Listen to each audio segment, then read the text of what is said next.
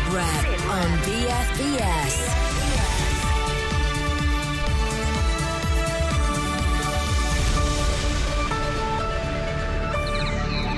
Does Vladimir Putin think his country could be at war with NATO by 2018?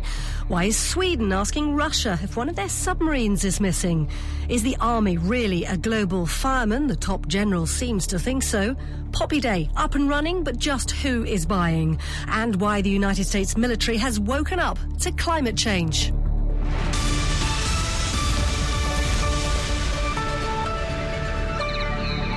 Hello there, I'm Paula Middlehurst. Now, is Russia planning to go to war against NATO in 2018? The chair of the Defence Select Committee, Rory Stewart, seems to think so. Here he is, speaking during Monday's defence debate in the Commons. The Secretary of State in the new SDSR ensured that it acknowledges that Russia has radically changed the situation. Firstly, through creating a war in Europe. Secondly, through ensuring that NATO is undermined. And thirdly, through planning for what appears to be Russian planning assumptions for a major war in 2018-2019.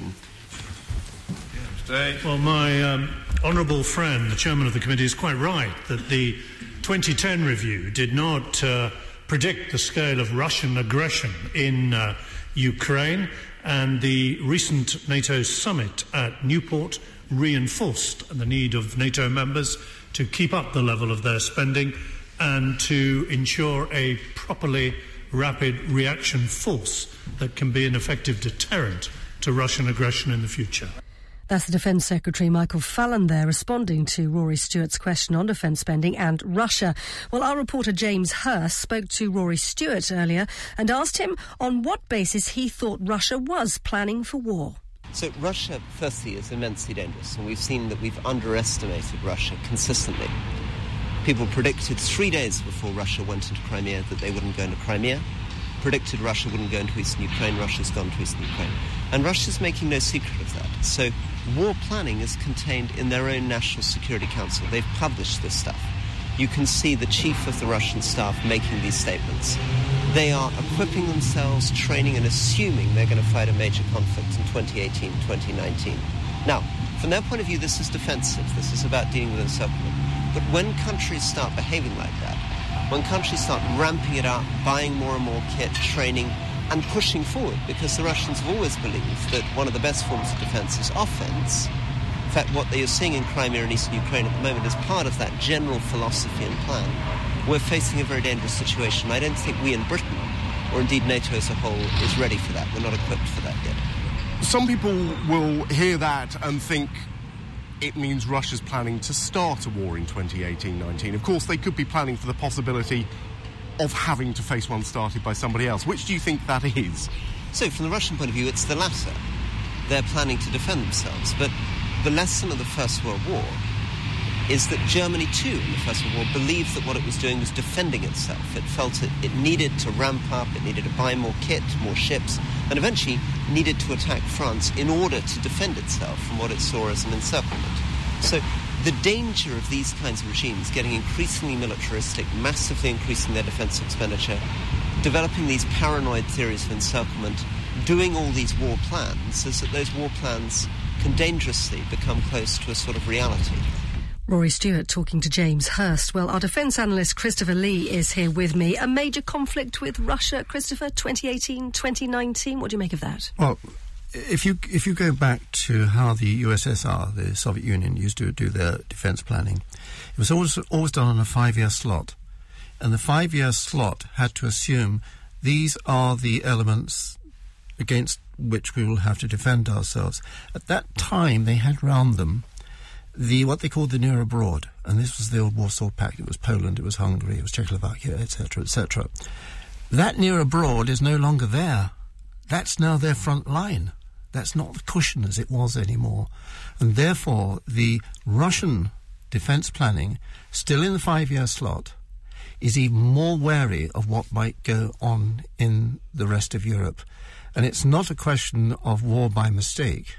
It is a question of war by almost inevitability. Think just one point.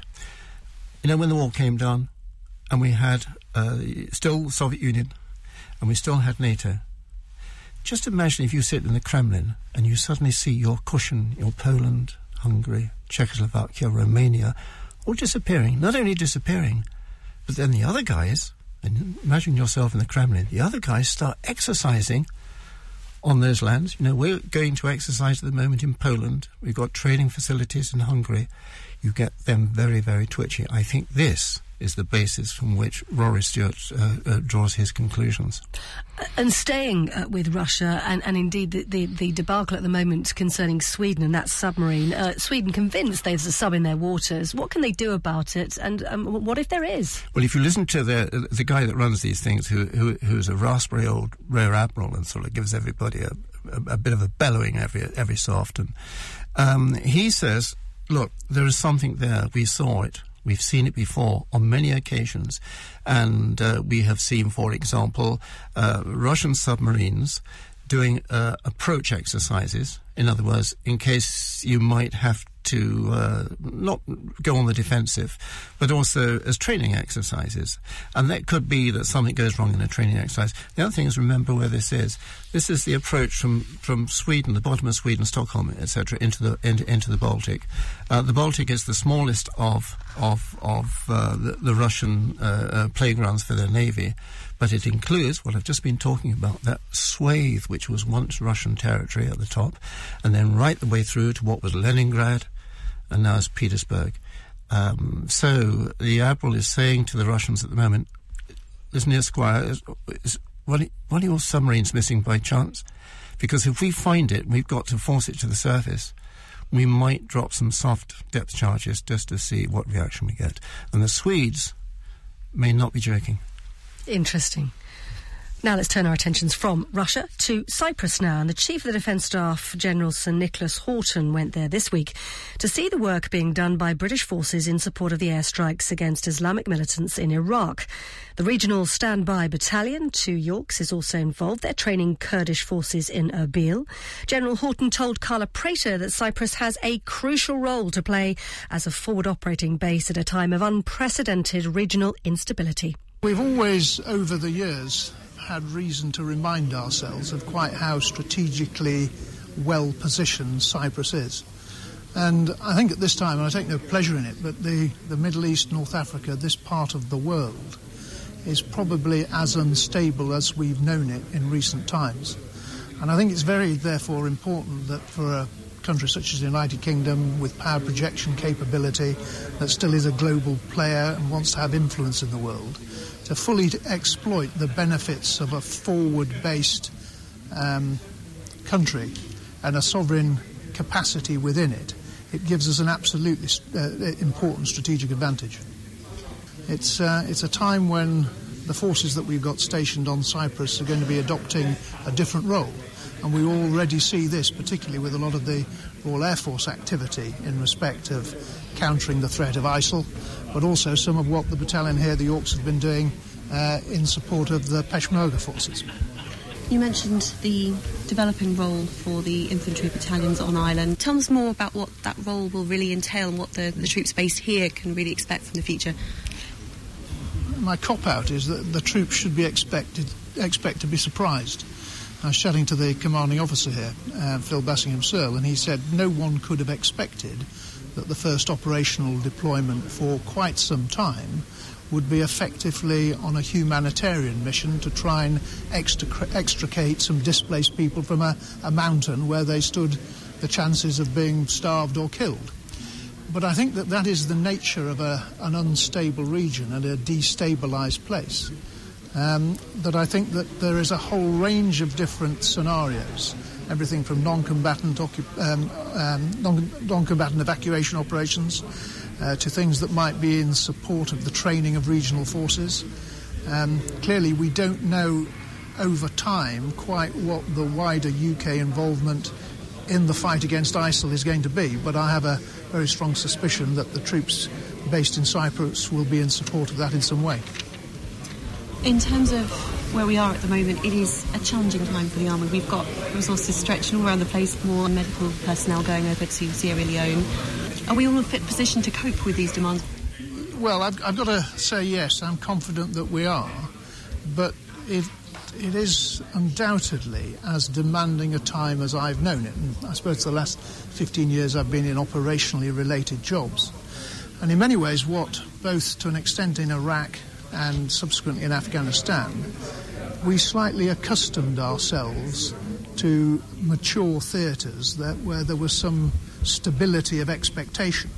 I don't think we're in that situation now. The world appears to be melting down all over the place in different scenarios. I mentioned the countering the threat of ISIL, but in another part of the world we've got Russian adventurism into Ukraine, and then something like Ebola comes.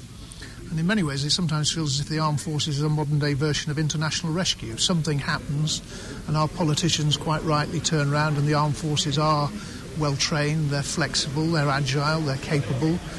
We can go and fight floods at home, we can go and guard Olympics at home, but equally we can go and looking for downed Malaysian aircraft. So I think that the armed forces will have to get used to, rather than this sort of binary sense of being either on an operation or training for the next one, that they're in a constant state of being needed to resolve some of the world's problems. Christopher Lee, to borrow some tourist industry parlance, I think Cyprus is described as the jewel of the Mediterranean. Well, she seriously is a precious asset to the UK now, isn't she? Especially listening to that. It's the only one. It's the 50th anniversary, for example, of Malta's independence. And Malta used to have that same sort of role at some time. Yes, it is. There it is, parked right at the Eastern Mediterranean. It's got all the electronic intelligence that we want there, etc. But there's something else. The General was saying that that the army's getting used to doing different things, and from floods to exercises. It's not a question they're getting used to it; they are used to it. If you think about it, let's take Sierra Leone as a perfect example. The British Army's got colonial and imperial history, long tradition of going to these what the army call knee-browning places, been there for years, and something else that goes on. Through, for example, if you take Sandhurst as a perfect example, we still train the would-be officers, and they quite quickly get to run their army. Some of them even become presidents, you see, and it's all part of the Sandhurst Club. They're quite happy with us, with us being there. They not simply rely on us. I'm not sure they do that. But they're confident. We speak the same language. They even dress in the same uniforms. They have the same parade formations. We understand each other. It is that what I call the Sandhurst Club, and in some ways the British Army is peculiarly fitted to doing this sort of thing with that wiring diagram they take all over the world, rather than any other army in the whole world. Christopher, thanks very much for the moment. We turn our attentions now to global warming, and it seems to be changing the way America's military trains and goes to war.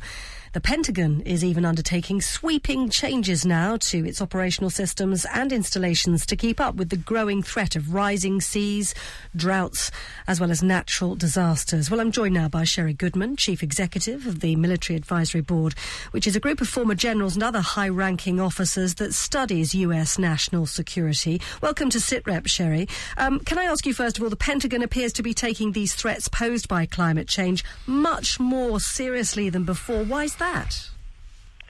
Well, we see the real evidence of it happening now. We see rising sea levels. We see increased extreme weather.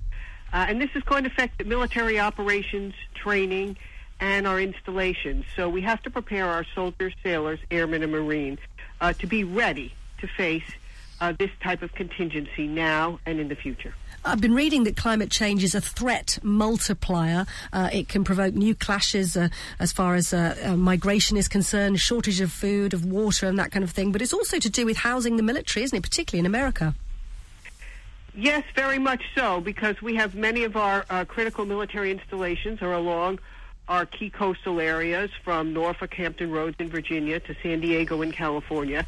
And we already see the effects of rising sea levels in Virginia and all along the eastern seaboard, and so now we have to plan differently. For example, we have to take generators out of the basement so that when there's a flood, you'll still be able to power them. And we have to think about making sure that we can get our people onto the military installation, even if the access to it is flooded. So military families affected. I understand not just military installations, but also exercises affected. How does that work? Well, we have high temperature days now, so our troops are faced with more extreme conditions, heat stress. Also, we see more extended periods of drought and water shortages. So they have to be trained to operate under different conditions, more stressful conditions. Also, in California, for example, they've had a long extended drought, so our many military families that are stationed there have to adjust to living with less water and also moving towards reduced energy, cleaner energy, and being more efficient in our energy use, both for our military operations and training and how we manage our installations. It's not just about infrastructure, is it? The troops themselves are at greater risk of, for example, infectious diseases, which spread more rapidly in hotter temperatures. Yes, that's indeed true. And so now, even as we face the global crisis of Ebola, we're also preparing our troops, wherever they're deployed, to face increased disease vectors and be able to handle those health threats. Christopher, you're listening to this discussion with Sherry. What's the UK's position on this? Are we ahead or behind the curve on this? The United Kingdom is still making its mind up, or has almost made its mind up about climate change. Does it exist or not? And in fact, the United Kingdom is one of the few countries that's starting to distinguish between climate change and global warming. If you have, for example, the figures that we see at the moment, which are doubled, like 400 parts per million of carbon in the air, and they're saying, look, as opposed to, say, 100 years ago when there were only 200 parts per million, you say that statistic sounds a bit nonsensical. What does it prove? It proves that something is happening which you've got to contend with. So when you go into command and control, which is the most important part, for example, of warfare, and also in exercise planning, you've got to think of other things. For example, disease, which you were just talking to with Sherry about, it's so important now. They get the history books out and they look, for example, that during, I don't know, say 100 and 120 years ago, more people were dying from disease, soldiers dying from disease, than any other time. You could take it on a grander scale and you'd say, right, 1918, more people died in the world from flu than were killed in the whole of the First World War. And it's those things which don't really connect, but it makes people think. So at the moment, for example, a lot of the British exercises that have been planned for 2015 and 2016 now have this element: what happens if we've got freak storms? What happens if, for example, a hurricane sort of doesn't go away in November as it's supposed to do, according to the meteorologists? What happens if we've got fire? I mean, I'm not quite sure, Sherry, but it seems to me that half of California is on fire at the moment. And in the United States, fire is actually destroying huge parts of the nation. That makes people think, and that's the sort of thing that the British are thinking at the moment. Sherry Goodman, do you want to answer that point? I mean, is there a chance, perhaps, that these military bases and where families live and so on could be moved away from Hampton Road in Virginia and in the places in California that you talk about? Well, the things we need to think about in the future is how to make our critical military installations resilient. We certainly, where we have important facilities, whether it's for our ports, it's for our training, we have to think about what we've already invested there. At the same time, we have to be able, as we plan for the future, understand what the total carrying capacity of the region is. In the past, we looked at, well, was the land going to be sufficient in the future? Was there enough water? But to provide for the troops and the families that live there in drier parts of our southwest. But now it's going to also be important to think about, can the coastal areas accommodate, and what is the weather pattern? The Gulf is a very the Gulf region in the U.S. is a very fragile area, and that's subject to increased storms, and that takes a lot more planning and preparations now in the future to enable those areas to hold the populations they traditionally have. So I think this is a kind of whole of community approach, and we see our communities around the U.S., and I'm sure you have some of this discussion in the U.K. as well now, thinking about how do we plan to become more resilient in the face of these changes. Christopher Lee, you were making the point earlier on that logistics thinking really has to change. Yeah, you have to take, if you go into war, or you're going to a rescue operation, you're going to take things with you which you wouldn't have had to take before. You've got to take far more of your own electricity, for example. And if you're in a coastal state, the best way to take electricity is in a warship, actually. The average destroyer can actually light up a town with its own generators. But the other thing to remember, we were talking earlier, I don't think you heard him, Sherry, the chief, equivalent of the Joint Chiefs, chairman of the Joint Chiefs, and he was saying that we have to go to things other than wars. We have to go to rescue operations and human operations. The point is, climate change is changing the places that we have to go.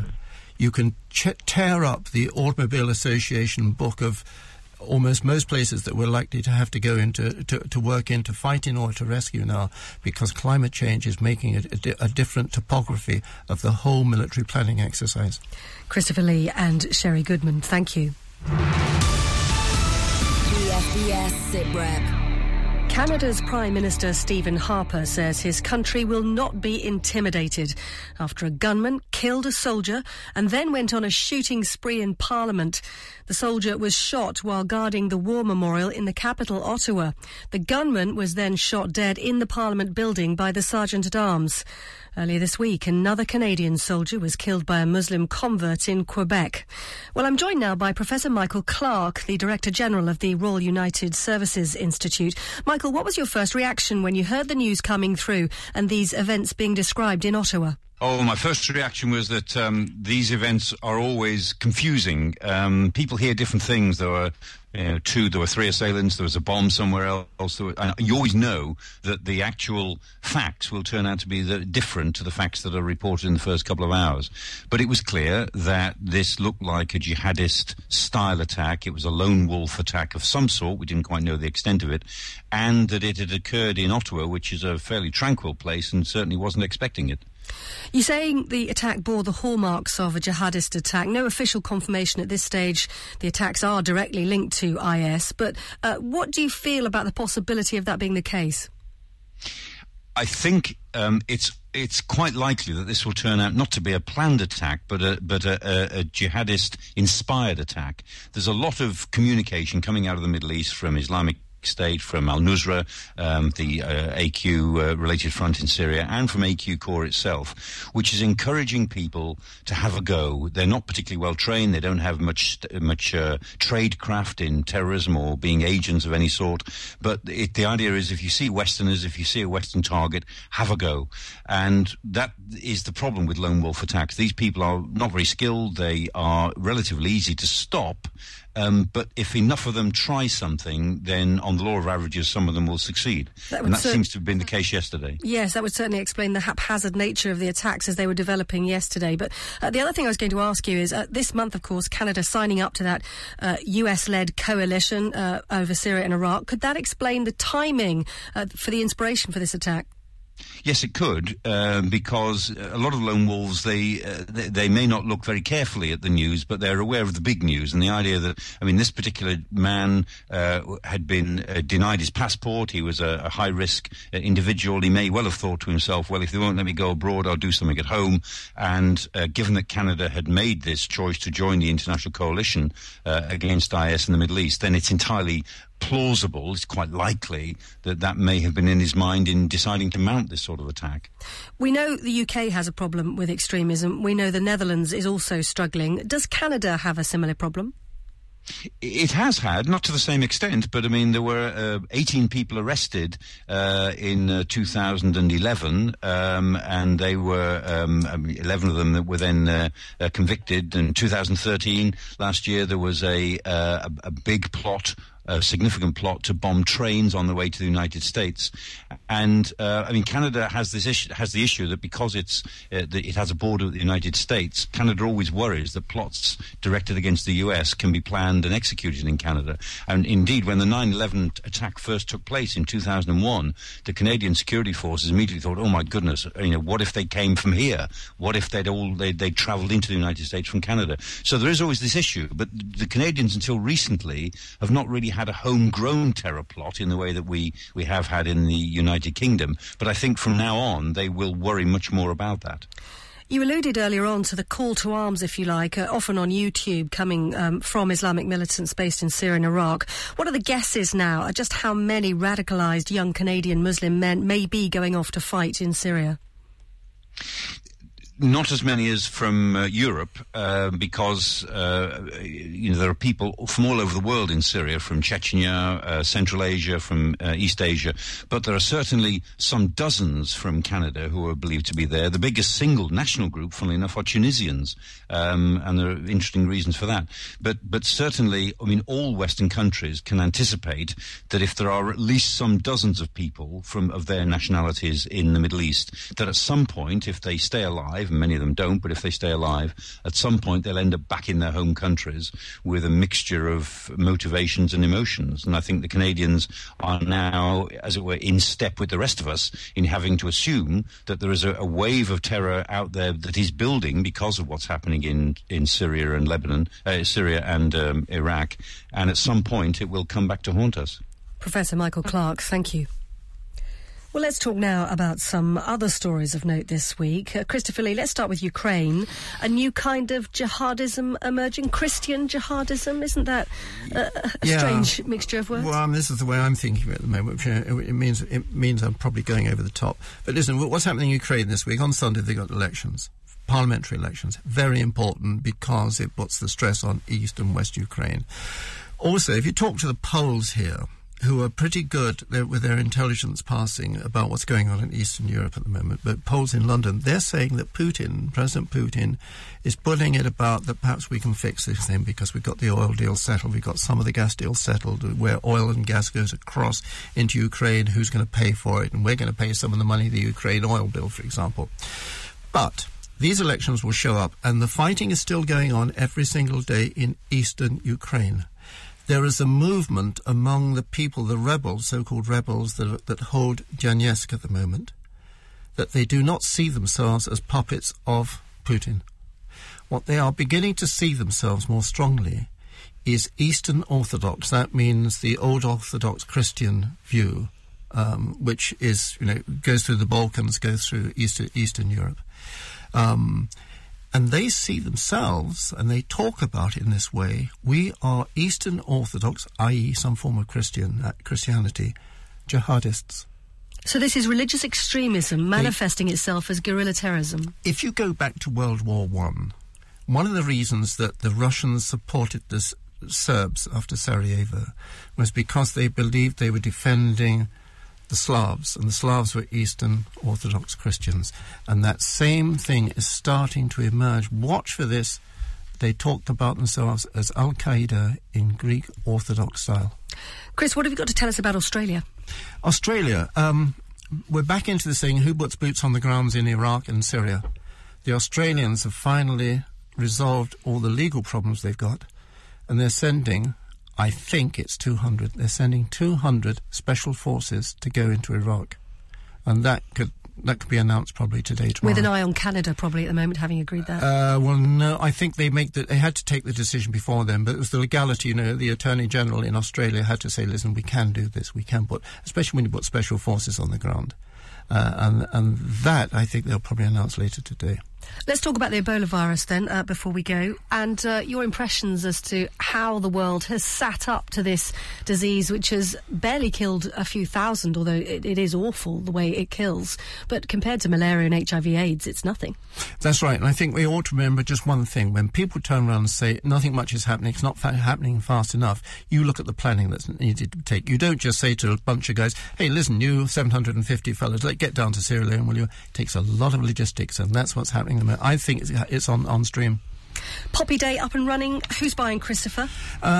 Poppies came out of the First World War. I think the way the First World War has been commemorated and portrayed has probably moved the country more and more. I suspect there'll be more poppies sold than ever before, but it'll be those golden moments, those dark moments at the cenotaphs that we'll have to think about. Well, that's it for this week. My thanks to Christopher Lee and to our other guests. If you'd like to join the debate, don't forget we're on Twitter and you can follow us at BFBS SITREP. Thanks for listening.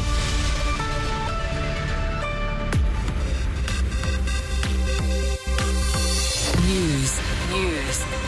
sport and music for the British forces. This is BFBS Radio 2. Emails